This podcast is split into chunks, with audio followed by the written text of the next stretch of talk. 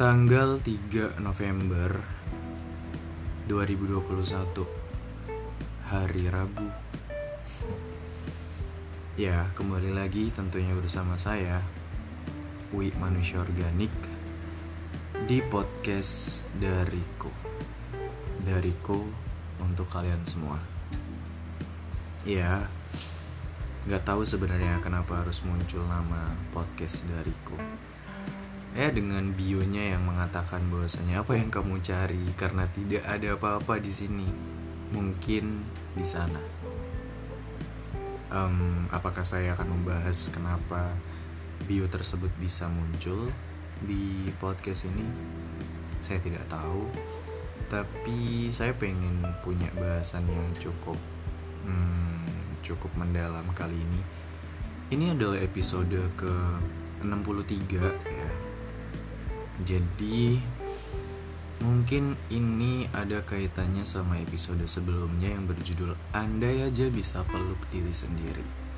Ya, saya hanya akan mengembangkan tema tersebut mungkin seperti itu. Tentunya tentang keberisikan, tentang kerusuhan yang ada di kepala seseorang, di kepala kalian mungkin benar-benar berisik atas suatu hal, atas banyak hal gitu kan kayak kenapa ya otak tuh nggak bisa diganti gitu? Biar yang dipikirin itu beda.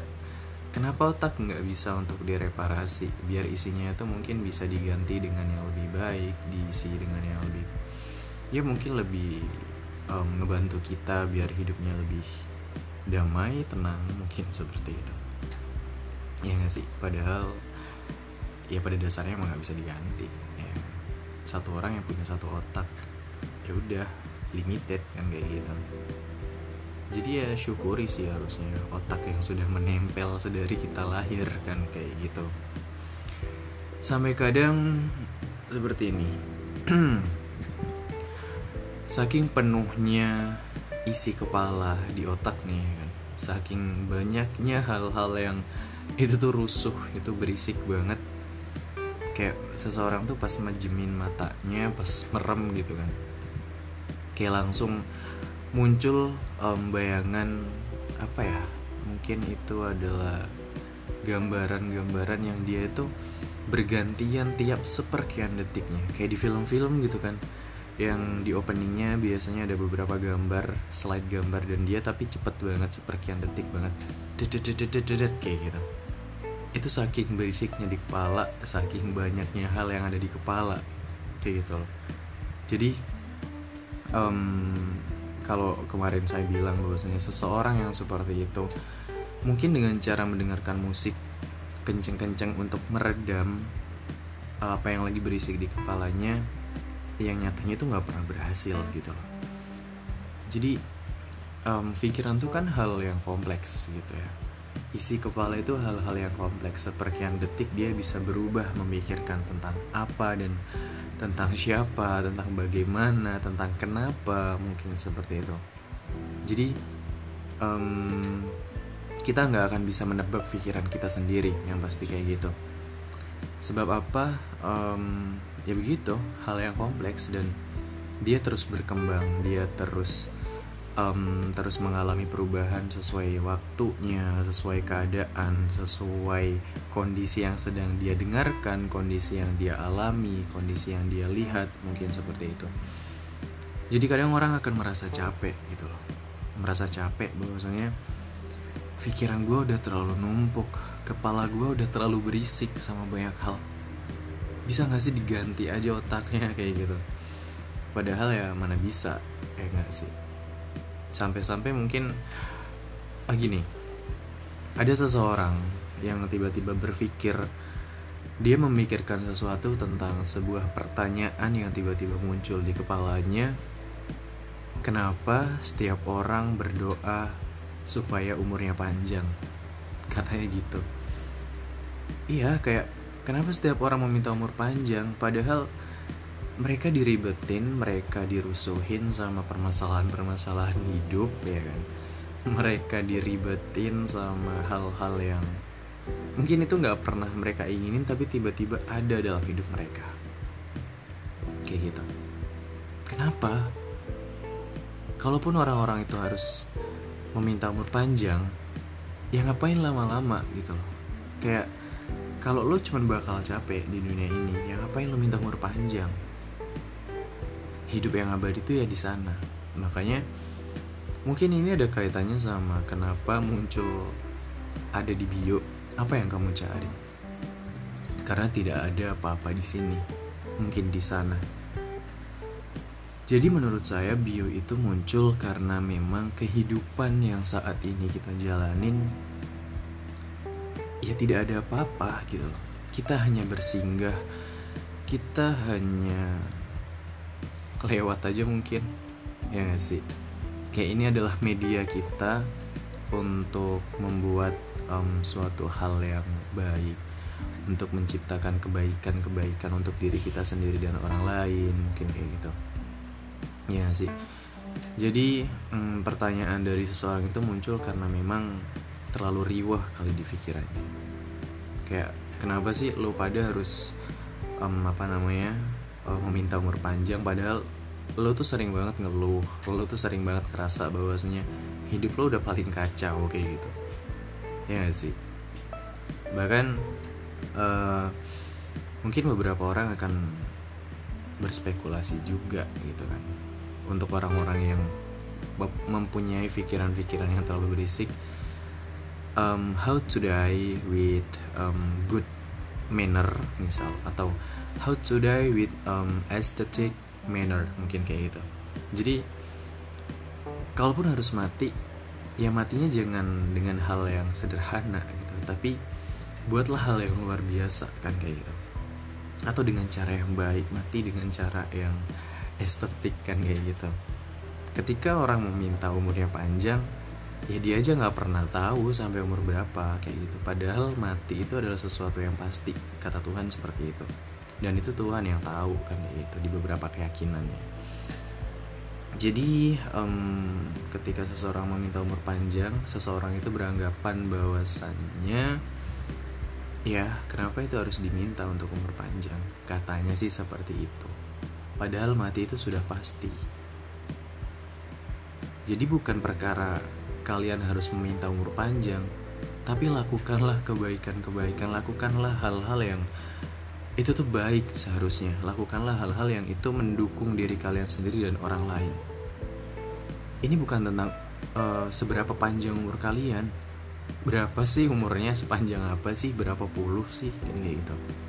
Tapi bukan tentang angka itu, tapi tentang bagaimana diri kita membangun suatu interaksi yang baik sama orang-orang bagaimana kita hmm, menciptakan nuansa atau menciptakan kehidupan yang benar-benar itu tuh akan menyelamatkan kita pada nantinya. Kayak apa yang kamu cari? Karena tidak ada apa-apa di sini. Mungkin di sana. Ya, di dunia ini, di kehidupan saat ini, tidak ada apa-apa. Tidak ada apa-apa yang cukup berarti untuk diperjuangkan mati-matian kecuali kebaikan bagi kita dan orang lain kecuali keselamatan kita dan keselamatan orang lain.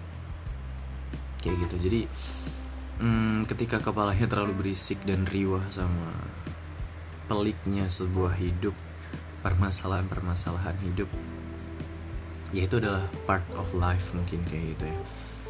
Ya mungkin itu adalah part of life yang pada akhirnya semua orang akan sadar bahwa itu terlalu melelahkan.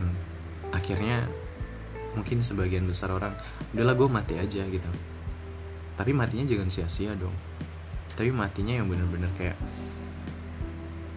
ya kalian kudu tanya dulu sama diri sendiri apa ya apa kontribusi yang udah kalian kasih?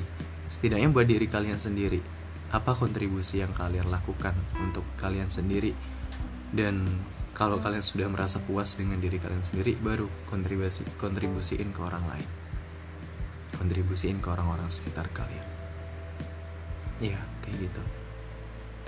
Ya walaupun menurut saya memang mati itu adalah hal yang uh, mati itu adalah obat bagi saya kayak gitu. Obat dalam arti ketika kita sudah merasa pelik banget dengan kehidupan saat ini Iya itu jawabannya akan kita dapetin ketika kita sudah mati. Ya enggak sih kayak banyak orang yang sudah mati dan mereka nggak hidup lagi kok. Mungkin mereka sudah puas dengan hidupnya di sana. Ya enggak sih? Jadi mungkin mereka sudah tahu gambaran-gambaran ke depan akan seperti apa. Mungkin seperti itu. Um, selanjutnya mungkin saya tidak tahu lagi harus berbicara apa gitu. Yang pada intinya ya semua orang berhak untuk mengeluh semua orang berhak untuk mengatakan gue capek. Semua orang berhak untuk seperti itu. Ya jadi akui saja jujur saja sama sama diri sendiri. Karena berpura-pura bahagia berpura-pura baik-baik saja adalah rasa sakit yang sebenarnya. Hmm, seperti itu Walaupun setiap orang punya alter ego, walaupun setiap orang sedang berusaha baik-baik saja, tapi nggak apa-apa. At the moment kalian perlu untuk mengakui itu dengan seseorang yang kalian ingin mungkin kalian mengakui hal itu bahwasanya kalian sedang tidak baik-baik saja. Saya tahu bagaimana rasanya. Saya tahu bagaimana ketika kita tidak didengar saya tahu bagaimana ketika kita ingin menyuarakan sesuatu, tapi kalah dengan keadaan di sekitar kita yang mereka saling beradu. Ya, saya tahu. Saya tahu bagaimana rasanya. Tapi berpikiran untuk mati, nggak tahu. Menurut saya adalah cara pecundang. Mungkin saya adalah pecundang. Tapi sekalipun kita harus mati dalam waktu dekat, ya mati dengan cara yang elegan seharusnya. Mati dengan cara estetik mungkin ya, kalau kata anak zaman sekarang kan kayak gitu. Ya seperti itu saya nggak tahu lagi kayak capek, ya capek gitu. Tapi mau bagaimana? Hidup memang tempatnya untuk capek ya gak sih kayak ada beberapa orang yang bilang ke saya hidup itu kayak bermain catur. Katanya gitu. Hidup kayak bermain catur. Tapi sayangnya saya tidak bisa bermain catur. Jadi bagaimana? Saya harus belajar untuk main catur. Saya cuma tahu um, buah-buah caturnya. Yang mana queen yang mana king ya kan? Yang mana itu benteng mana itu horse ya gak sih? Yang mana itu prajurit. Saya cuma tahu itu saya tidak tahu mereka harus jalan ke mana bagaimana strateginya. Saya tidak tahu. Jadi ya mungkin tidak sesederhana itu. Tapi mungkin benar karena orang yang bermain catur akan ya memikirkan strategi-strategi bagaimana dia harus berjalan ke depannya langkah-langkah yang mungkin itu adalah tepat kayak gitu. Dan mereka tidak terjebak pada ya mungkin lubang-lubang atau trap-trap yang di situ bisa ngalahin diri mereka gitu. Ya tapi pada dasarnya emang hidup itu antara menang dan kalah ya. Maksudnya hidup diri kalian sendiri hidup diri kita sendiri itu antara menang dan kalah. Kita bisa menang gak dari diri kita sendiri? Atau ternyata kita kalah dari diri kita sendiri? Kalah dalam arti mungkin karena kita sudah ngerasa gagal Mungkin karena kita sudah ngerasa tidak mampu untuk melakukan apa yang ada dalam kehidupan kita dan kita menyerah begitu saja. Itu adalah hal bodoh ya seharusnya. Dan saya harap semua dari kita nggak seperti itu. Jangan kalah sama diri sendiri. Tapi menangkanlah serumit apa pun, sepelik apa pun. Tapi berusaha untuk menang dari diri kalian sendiri. Kayak gitu. Jadi uh, you must be trying so hard tentang apa pun yang ada dalam hidup kita kayak gitu. Apa yang ada dalam hidup hidup kalian. Ya jadi tanamkan sifat-sifat um, pantang nyerah pastinya. Tanemin sifat-sifat yang um, setidaknya kalian itu selalu berusaha kokoh dalam setiap terjangan dalam setiap badai seperti itu jadi kalau ada badai ya kalian neduh kayak gitu. Nanti kalau badainya udah reda kalian cari celah-celah di mana kalian harus menyelamatkan diri kalian mungkin kayak gitu. Ya seperti itu. Jadi cukup panjang pembahasan ini padahal juga saya tidak tahu pada intinya apa. Yang jelas hal ini ada kaitan dengan bio yang ada di podcast dariku. Apa yang kamu cari? Karena tidak ada apa-apa di sini. Mungkin di sana di sana setelah kita mati